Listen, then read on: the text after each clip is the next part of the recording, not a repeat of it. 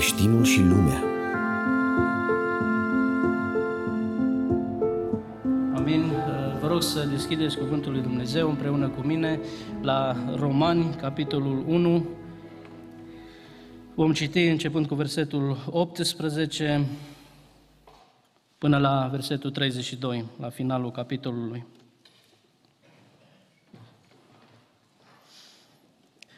Mânia lui Dumnezeu se descoperă din cer împotriva oricărei necinstiri a lui Dumnezeu și împotriva oricărei nelegiuire a oamenilor, care nădușe adevărul în nelegiuirea lor.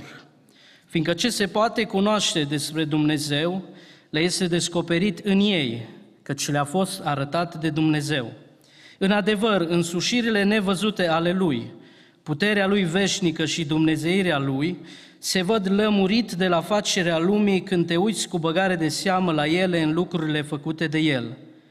Așa că nu se pot dezvinovăți, fiindcă, măcar că au cunoscut pe Dumnezeu, nu l-au proslăvit ca Dumnezeu, nici nu i-au mulțumit, ci s-au dedat la gânduri deșarte și inima lor, fără pricepere, s-a întunecat. S-au fălit că sunt înțelepți, și au nebunit și au schimbat slava Dumnezeului nemuritor într-o icoană care seamănă cu omul muritor, păsări, dobitoace, cu patru picioare și, și târătoare.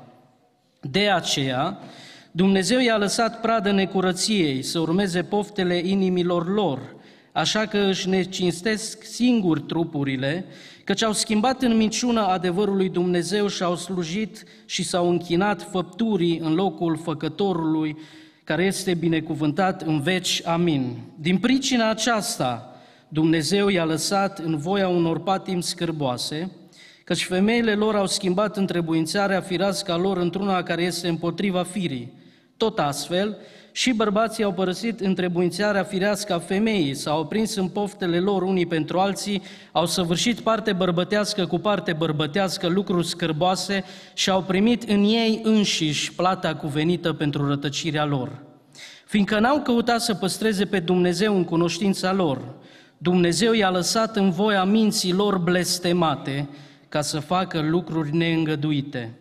Astfel au ajuns plini de orice fel de nelegiuire, de curvie, de viclenie, de lăcomie, de răutate, plin de pismă, de ucidere, de ceartă, de înșelăciune, de porniri răutăcioase. Sunt șoptitori, bârfitori, urători de Dumnezeu, obraznici, trufași, lăudăroși, născocitori de rele, neascultători de părinți, fără pricepere, călcători de cuvânt, fără dragoste firească, neînduplecați, fără milă. Și, măcar că știu hotărârea lui Dumnezeu, că cei ce fac asemenea lucruri sunt vrednici de moarte, totuși ei nu numai că le fac, dar și găsesc de buni pe cei ce le fac. Amin. Vă rog să vă reașezați.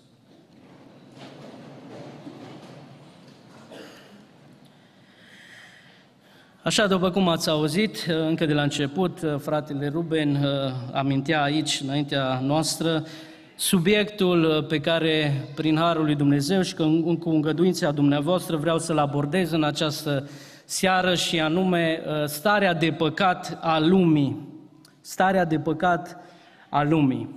Uh, vreau să rămânem încă de la început, vreau să specific lucrul acesta, vreau să rămânem cât mai mult în miezul textului de aici. Nu vreau să mergem în mai multe părți din Scriptură, pentru că găsesc extrem de complex și extrem de bogat argumentul pe care îl aduce Apostolul Pavel, inspirat de Duhul lui Dumnezeu, aici, despre starea de păcat a lumii. Adevărul este că epistola către romani uh, este uh, de-a dreptul o capodoperă a tot ceea ce înseamnă lucrarea și activitatea apostolului Pavel uh, pe pământ. Și adevărul este că de puține ori ne aplecăm cu maximă seriozitate asupra celor scrise aici, în epistola către romani. Epistola către romani este atât de importantă încât a fost uh, de căpătâi în convertirea marilor reformatori. Convertirea lui Luther, Întoarcerea lui Luther la Dumnezeu, după cum știți, probabil mulți dintre dumneavoastră, s-a datorat unei citiri a unei părți din epistola către romani. Convertirea fraților Wesley, de unde ne tragem noi ca și mișcare, rădăcinile istorice, uh, din mișcarea sfințirii care a fost instaurată de uh, Charles Wesley și de John Wesley, fratele său, convertirea lor a ambilor dintre ei se întâmplă după ce aud citite cuvintele de aici, din epistola către romani. Așadar, stăm în fața, uh, în fața noastră, față în față, cu un text extrem de bogat și extrem de complex, care vorbește despre mânia lui Dumnezeu. De, noi suntem foarte obișnuiți uh, și am observat atent, nu doar acum, în seara aceasta, ci în multe uh, în multe întâlniri și nu doar aici, în biserica noastră, ci în multe alte locuri. Am observat că avem o predilecție și normală oarecum predilecția aceasta să vorbim foarte mult și să cântăm foarte mult în imnurile noastre, în cântările noastre despre dragostea lui Dumnezeu, despre bunătatea lui Dumnezeu, despre îndurarea lui Dumnezeu. Dar parcă din ce în ce mai uh, puțin vorbim despre aspectul acesta, despre mânia lui Dumnezeu. Pentru că în aceeași măsură în care Dumnezeu este bun, este frumos, este sfânt, este îndurător, în aceeași, în aceeași măsură și cu aceeași greutate, Dumnezeu este descris ca fiind un Dumnezeu drept și un Dumnezeu mânios, al mâniei. Este important aici să fac o specificație încă din capul locului. E important să înțelegem exact ce înseamnă că Dumnezeu este un Dumnezeu al mânios sau când, ce înseamnă când vorbim despre mânia lui Dumnezeu. Un Dumnezeu al mâniei sau mânia lui Dumnezeu nu înseamnă că Dumnezeul nostru e un Dumnezeu capricios, că nu se poate controla pe sine. Nu, nici de cum. Noi știm din Scriptură că Dumnezeu este perfect în ființa Lui, în existența Lui. Și prin urmare, mânia lui Dumnezeu e perfectă, e controlată perfect de Dumnezeu. Nu e impulsivă, nu e pasională, așa cum este mânia noastră atunci când noi ne mâniem, știm foarte bine din experiență lucrul acesta, nu e așa? E mânia noastră, e impulsivă, e necontrolată și așa mai departe. Mânia lui Dumnezeu nu e așa. Și un prim lucru pe care vreau să-l observăm este că mânia lui Dumnezeu, scrie aici Apostolul Pavel, se descoperă, versetul 18, în tocmai cum în versetul 17 se descoperă neprihănirea lui Dumnezeu. În ea, în Evanghelie, versetul 17, ne spune Apostolul Pavel, este descoperită o neprihănire pe care o dă Dumnezeu. Deci, neprihănirea lui Dumnezeu se descoperă și în aceeași măsură se descoperă o altă latură a aceleiași monezi, dacă vreți, se descoperă mânia lui Dumnezeu. Neprihănirea lui Dumnezeu și mânia lui Dumnezeu sunt așadar paralele. Sunt două lucruri care coexistă în Dumnezeu. Și e important, nu e așa, să știm despre neprihănirea lui Dumnezeu, ca și creștini. E foarte important, e crucial. Despre neprihănirea, despre sfințirea lui Dumnezeu, despre dreptatea lui Dumnezeu. E crucial, e un, un adevăr fundamental. În aceeași măsură, așadar, e crucial și fundamental să știm, să cunoaștem mânia lui Dumnezeu. Și Apostolul Pavel, inspirat de Duhul lui Dumnezeu, ne vorbește aici, în capitolul 1 din Romani, ne face, dacă vreți, ceea ce eu numesc o anatomie a necredinței, o descriere minuțioasă a necredinței, a felului în care lucrează necredința în oameni, în lume, în omenire, față de care se descoperă, față de această necredință, se descoperă mânia. Dumnezeu își descoperă mânia. Și pentru că este un text, așa cum am spus, extrem de complex, aș vrea să foarte, foarte pe scurt să-l schițăm ca să înțelegem bine argumentul pe care îl aduce aici Apostolul Pavel. Este un argument logic, un argument foarte bine construit. Prima caracteristică a necredinței pe care o aduce aici Apostolul Pavel, prima caracteristică a necredinței sau a stării de păcat a lumii, a omenirii, a oamenilor, este aceasta. În versetele 18-20 este menționată și anume se reduce la expresia înăbușirea adevărului sau înădușirea adevărului. Versetul 18, recitim. Mânia lui Dumnezeu se descoperă din cer împotriva oricărei necinstire a lui Dumnezeu și împotriva oricărei nelegiuiri a oamenilor care înădușă adevărul în nelegiuirea lor. Înădușirea sau înăbușirea adevărului, acțiunea aceasta de a înăbuși înseamnă, concret, a apăsa ceva îndelung, a presa ceva îndelung. E o, continu- e o acțiune continuă și agresivă, plină de efort, împotriva adevărului. Toți cei ce nu sunt în Hristos, toți oamenii care există pe fața pământului, toți cei ce sunt necredincioși, sunt într-un proces continuu, plin de efort, de înăbușire a adevărului, într-o luptă continuă de suprimare a adevărului lui Dumnezeu. Și nu este nicio excepție. Asta ne spune Pavel aici. Toți oamenii care s-au născut, se nasc și se vor naște pe fața pământului, se află și care nu sunt în Hristos, se află în procesul acesta de a suprima adevărul, de a îl ține înăbușit, de a-l ține la distanță. Ce anume înăbușe ei? Apostolul Pavel explică versetele 19 și 20. Recitim. Fiindcă ce se poate cunoaște despre Dumnezeu, le este descoperit în ei, căci le-a fost arătat de Dumnezeu. În adevăr, însușirile nevăzute ale Lui, puterea Lui veșnică și dumnezeirea Lui se văd lămurit de la facerea lumii când te uiți cu băgare de seamă la ele în lucrurile făcute de El.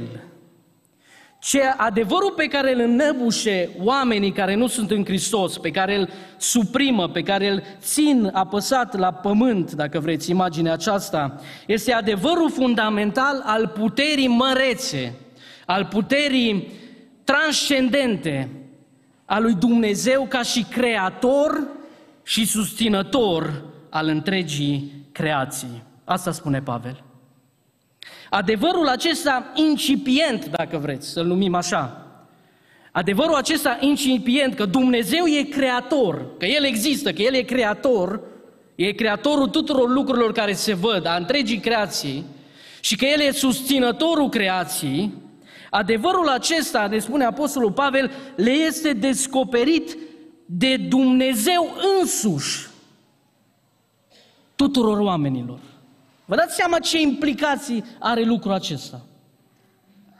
Apostolul Pavel spune că nu există om care să fi trăit sau care să trăiască sau care va trăi pe fața pământului, care să nu aibă acces la adevărul acesta incipient, dacă vreți să-l numim.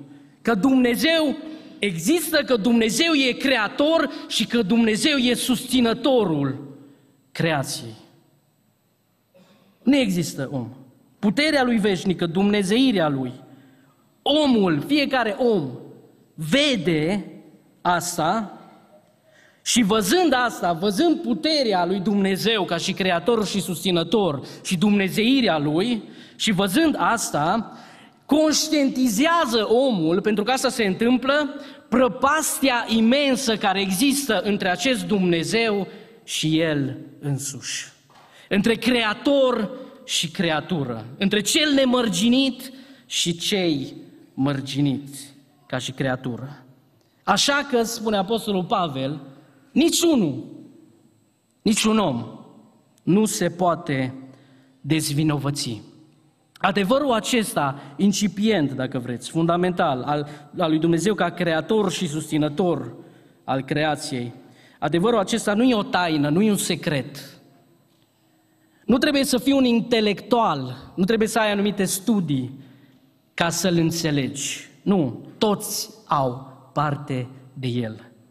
Pentru că le este descoperit de Dumnezeu. Pentru că Dumnezeu însuși se angajează să descopere fiecărui om în conștiința lui, în interiorul lui, adevărul acesta despre el. Așadar, prima caracteristică a necredinței e năbușirea adevărului. A doua caracteristică a necredinței, versetele 21 la 23, este pervertirea adevărului. După ce adevărul ăsta e înnăbușit, e presat la pământ, e, după ce omul face eforturi uriașe ca să-l, să-l înnăbușe, să-l țină marginalizat, dacă vreți, să-l depărteze față de el, apoi el pervertește adevărul acesta. Recitim versetele 21 la 23. Fiindcă măcar că au cunoscut pe Dumnezeu, nu l-au proslăvit ca Dumnezeu, nici nu i-au mulțumit, ci s-au dedat la gânduri de șarte și inima lor fără pricepere s-a întunecat. S-au fălit că sunt înțelepți și au nebunit și au schimbat slava Dumnezeului nemuritor într-o icoană care seamănă cu omul muritor, păsări dobitoace cu patru picioare și târătoare. Versetul 21, fiindcă măcar că au cunoscut pe Dumnezeu, nu l-au proslăvit ca Dumnezeu. Ce înseamnă pervertirea adevărului? Înseamnă a nu-L cinsti pe Dumnezeu. Ei aveau adevărul ăsta incipient și în fața acestui adevăr omul are de făcut o decizie, are de luat o decizie.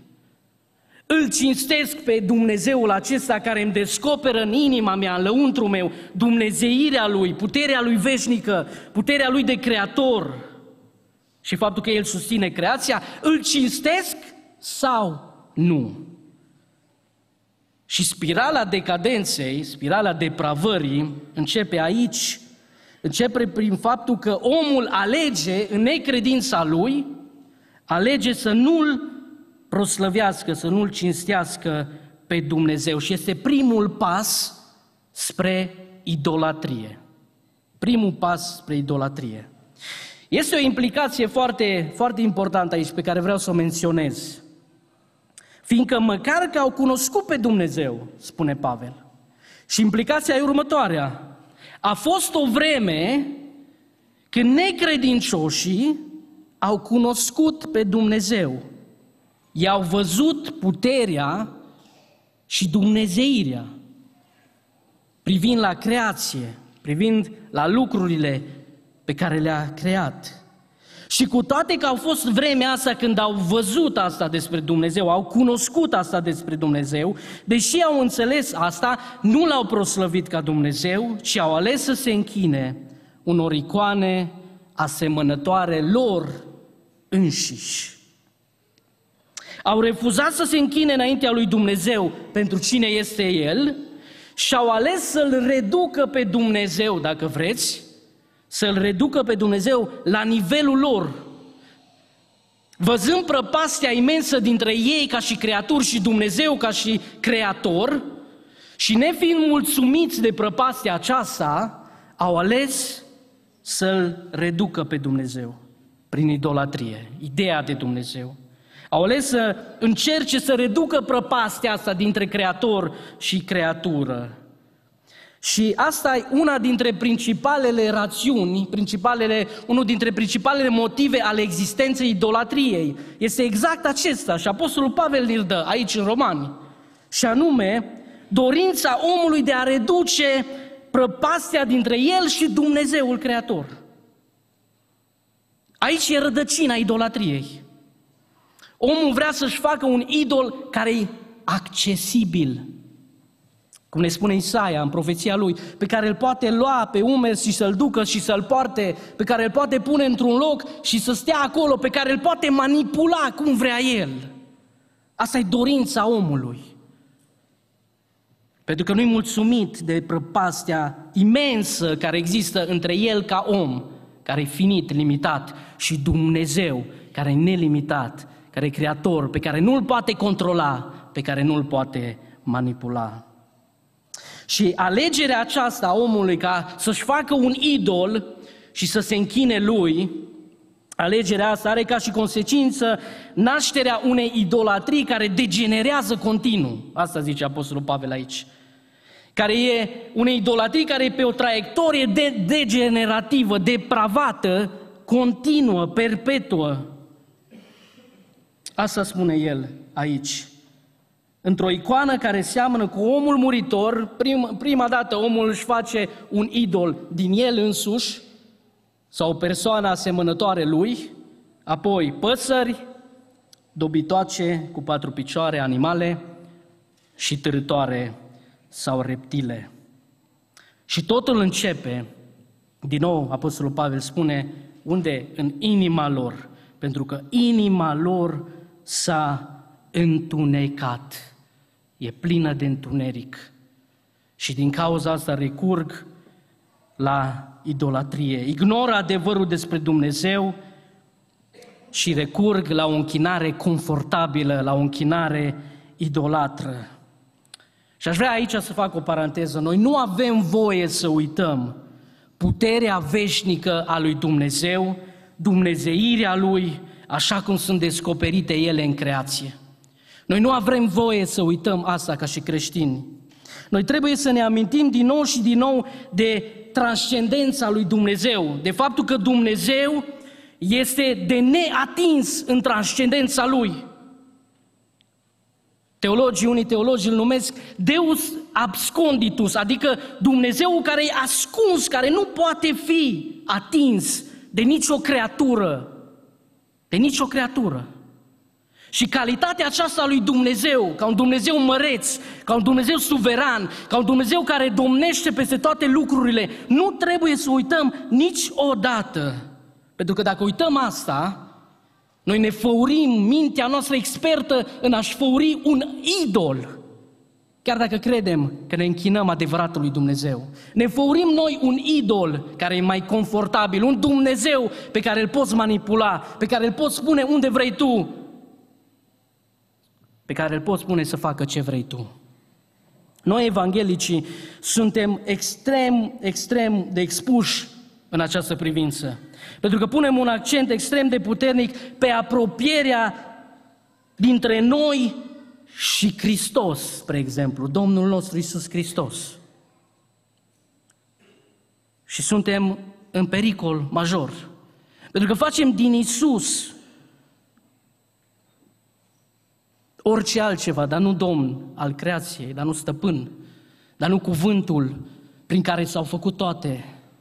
Facem din Isus, cântăm și facem din Isus prietenul nostru cu care te duci oriunde, îl manipulezi cum vrei și îl duci oriunde. Și suntem într-un pericol real și trebuie să avem grijă. Trebuie să avem grijă ce cântări interpretăm și cântăm. O muzică care romanțează excesiv persoana lui Hristos și îl golește pe Hristos de divinitatea lui, de esența lui, de cine este El cu adevărat. Și facem din Hristos ce vrem noi și îl ducem unde vrem noi. Și un pericol real care ne paște. Nu trebuie să scăpăm niciodată din vedere condiția noastră de creaturi și condiția lui Dumnezeu a Tatălui, a Fiului și a Duhului Sfânt, care trăiesc într-o, într-o taină pe care nimeni nu poate explica, pe care nici o minte umană, oricât de abil ar fi, pe care nici un teolog, oricât de bun ar fi, nu o poate explica. Așadar, spirala decadenței începe cu năbușirea adevărului, continuă cu pervertirea adevărului care duce la idolatrie, la o închinare idolatră. Și apoi, a treia caracteristică acestei spirale a necredinței față de care se descoperă mânia lui Dumnezeu este, bineînțeles, o viață depravată. Și te rog să pui, am făcut un grafic, așa că știu că suntem oameni vizuale acum cu, cu media foarte simplu, ca să ne rămână în minte lucrul ăsta. Un adevăr înăbușit, de acolo începe totul, duce la o închinare idolatră și apoi, prin închinare, conduce spre o viață depravată. Spre o viață depravată. Și de la versetul 24 în jos până la versetul 32, Apostolul Pavel um, Apostolul Pavel descrie cum arată viața aceasta depravată. Te rog să lași asta acolo. Uh, descrie cum arată viața depravată de la versetul 24 în jos. Există trei dimensiuni pe care Apostolul Pavel le aduce aici în atenția noastră. Trei dimensiuni ale vieții acesteia depravate.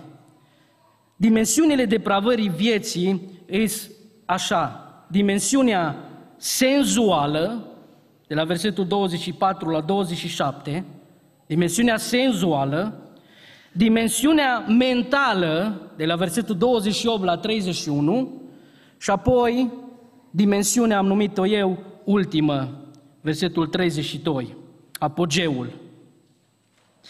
Și le luăm pe rând foarte pe scurt să le explicăm, ca să vedeți cum arată viața, viața aceasta depravată, de unde pornește tot, de la adevărul acela năbușit, se duce prin într-o închinare idolatră și apoi se desface, se arată, se manifestă într-o viață depravată. Dimensiunea senzuală a depravării umane. Știm foarte bine textul acesta.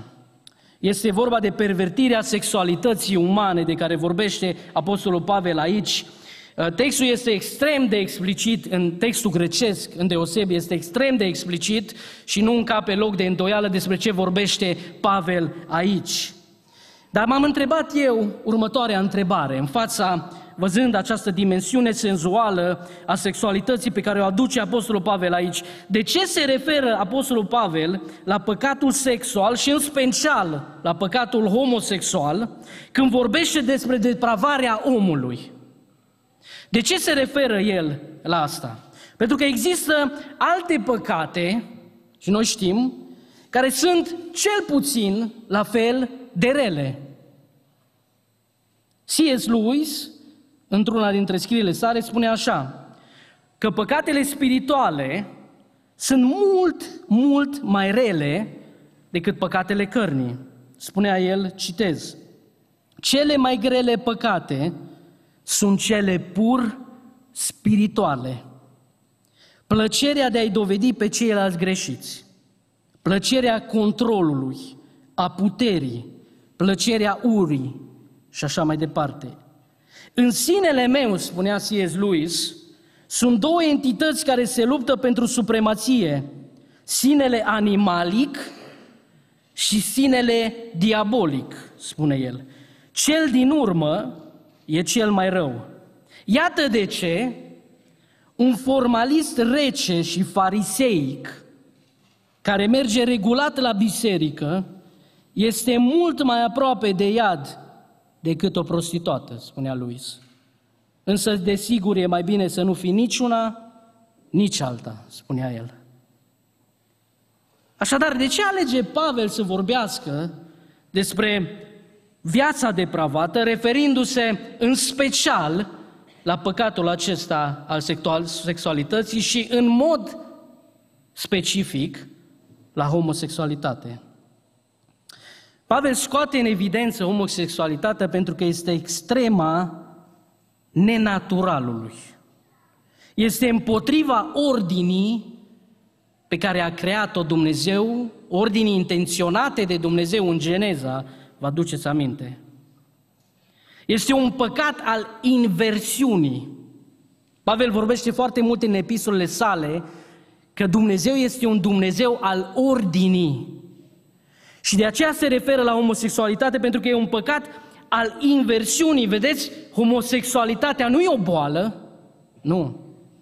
Deși sunt unii mulți care încearcă să argumenteze în direcția aceasta. Nu, Biblia ne spune că homosexualitatea e un păcat și lucrul acesta, faptul că homosexualitatea e un păcat, trebuie să fie pentru noi extrem de încurajator.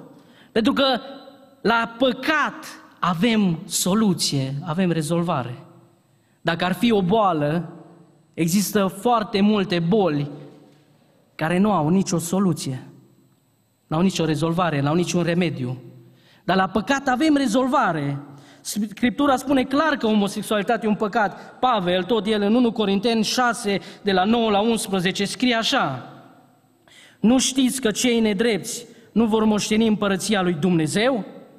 Nu vă înșelați în privința aceasta, nici curvarii, nici închinătorii la idol, nici prea curvarii, nici malahii, nici sodomiții, nici hoții, nici cei lacomi, etc. Și așa erați unii din voi, spune Pavel. Dar ați fost spălați, remediu, ați fost sfințiți, ați fost socotiți neprihăniți în numele Domnului Isus Hristos și prin Duhul Dumnezeului nostru. Așadar, faptul că homosexualitatea e un păcat e o veste bună, pe de o parte. Pentru că păcatul are remediu în Domnul nostru Isus Hristos. Dar de ce accentuează de asemenea Pavel homosexualitatea aici? Pentru că era peste tot în Corint, de unde scrie el epistola către romani. Era peste tot în cultura greacă, era peste tot în Roma. Cultura grecească, spre exemplu, susținea că homosexualitatea este expresia cea mai înaltă și cea mai pură a iubirii. Mulți greci aristocrați aveau pe lângă soții și iubiți. În Roma era la fel, după cum am zis, 14 din primii 15 cezari erau homosexuali. Și e dovedit lucrul ăsta, istoric. Era un păcat extrem, extrem de prezent, așa cum e și astăzi, din ce în ce mai mult. Și Pavel spune despre ei că au primit în ei înșiși plata cuvenită pentru rătăcirea lor. Și oricine care a consiliat un om care se luptă cu păcatul ăsta, știe, cunoaște de ce a zis Pavel ce a zis aici în versetul 27. Știe despre ce e vorba. O pierdere a identității personale, o nesiguranță a locului și rolului pe care îl are persoana respectivă în viață. O dramă incredibilă a identității pe care o trăiesc oamenii aceștia. Deci prima dată Pavel vorbește de dimensiunea aceasta senzuală a depravării vieții. Apoi merge la dimensiunea mentală și foarte pe scurt aici.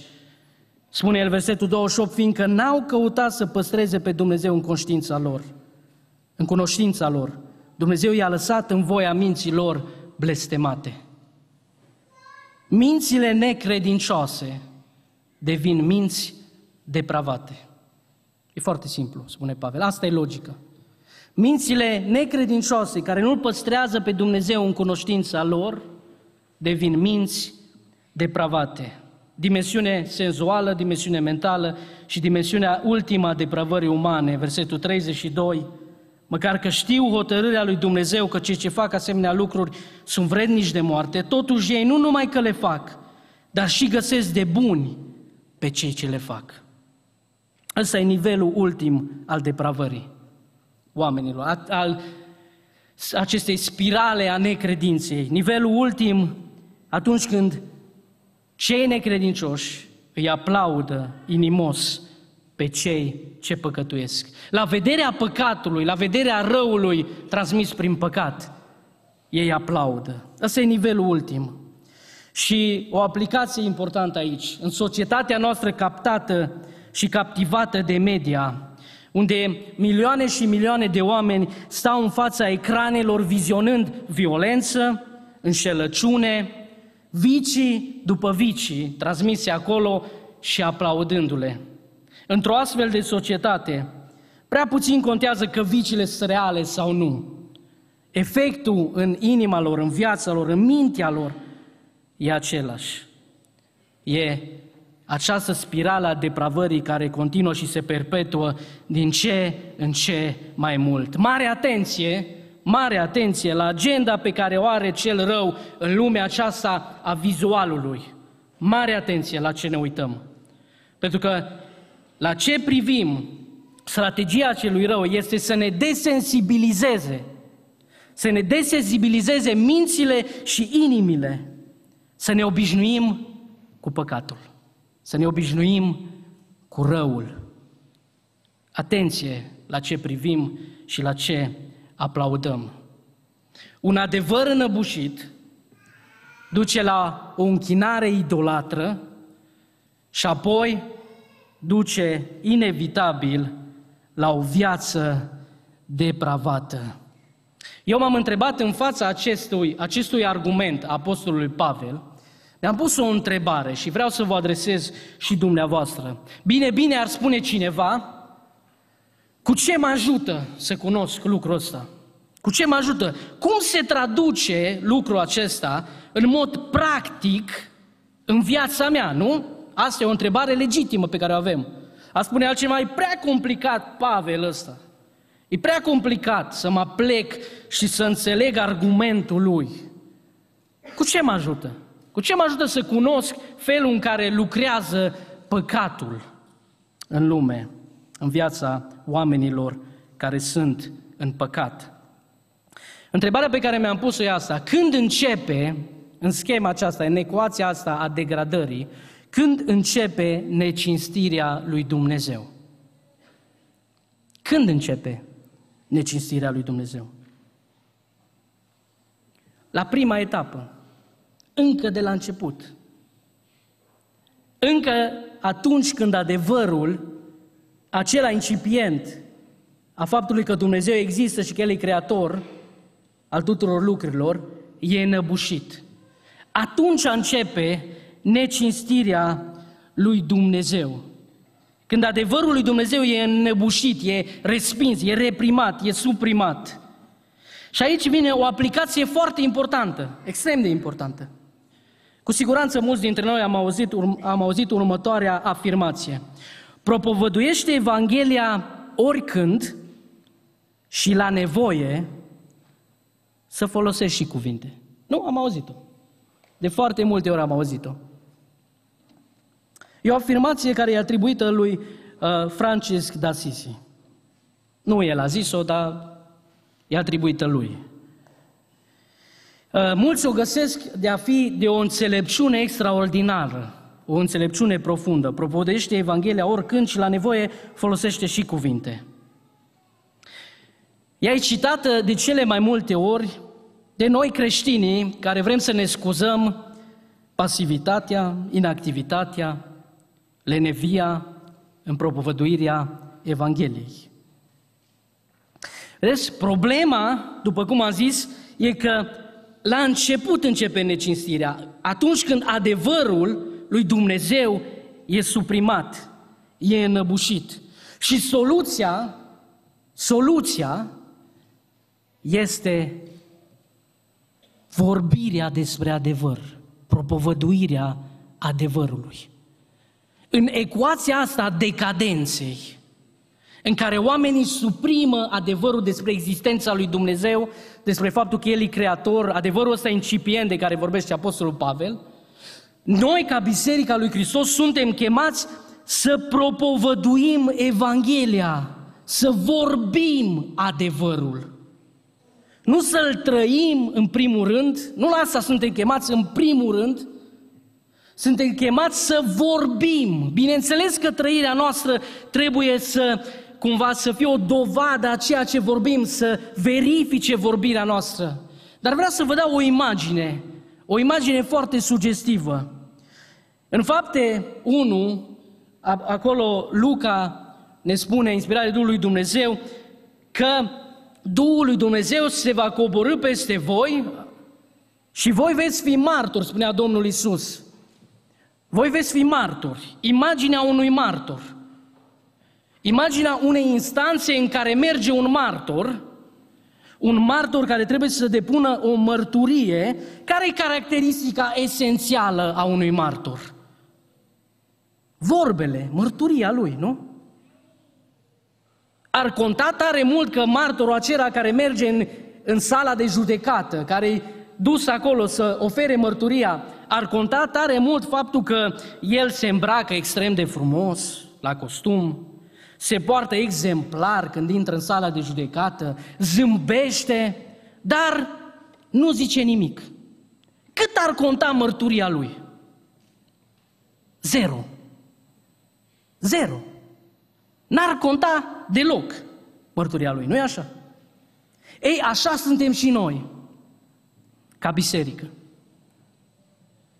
Ceea ce contează în ecuația asta a depravării lumii în care trăim, într-o lume care din ce în ce mai mult e măcinată de păcat și față de care se descoperă mânia lui Dumnezeu, ceea ce contează cel mai mult e ca să fim martori, să deschidem gura și să vorbim despre Isus.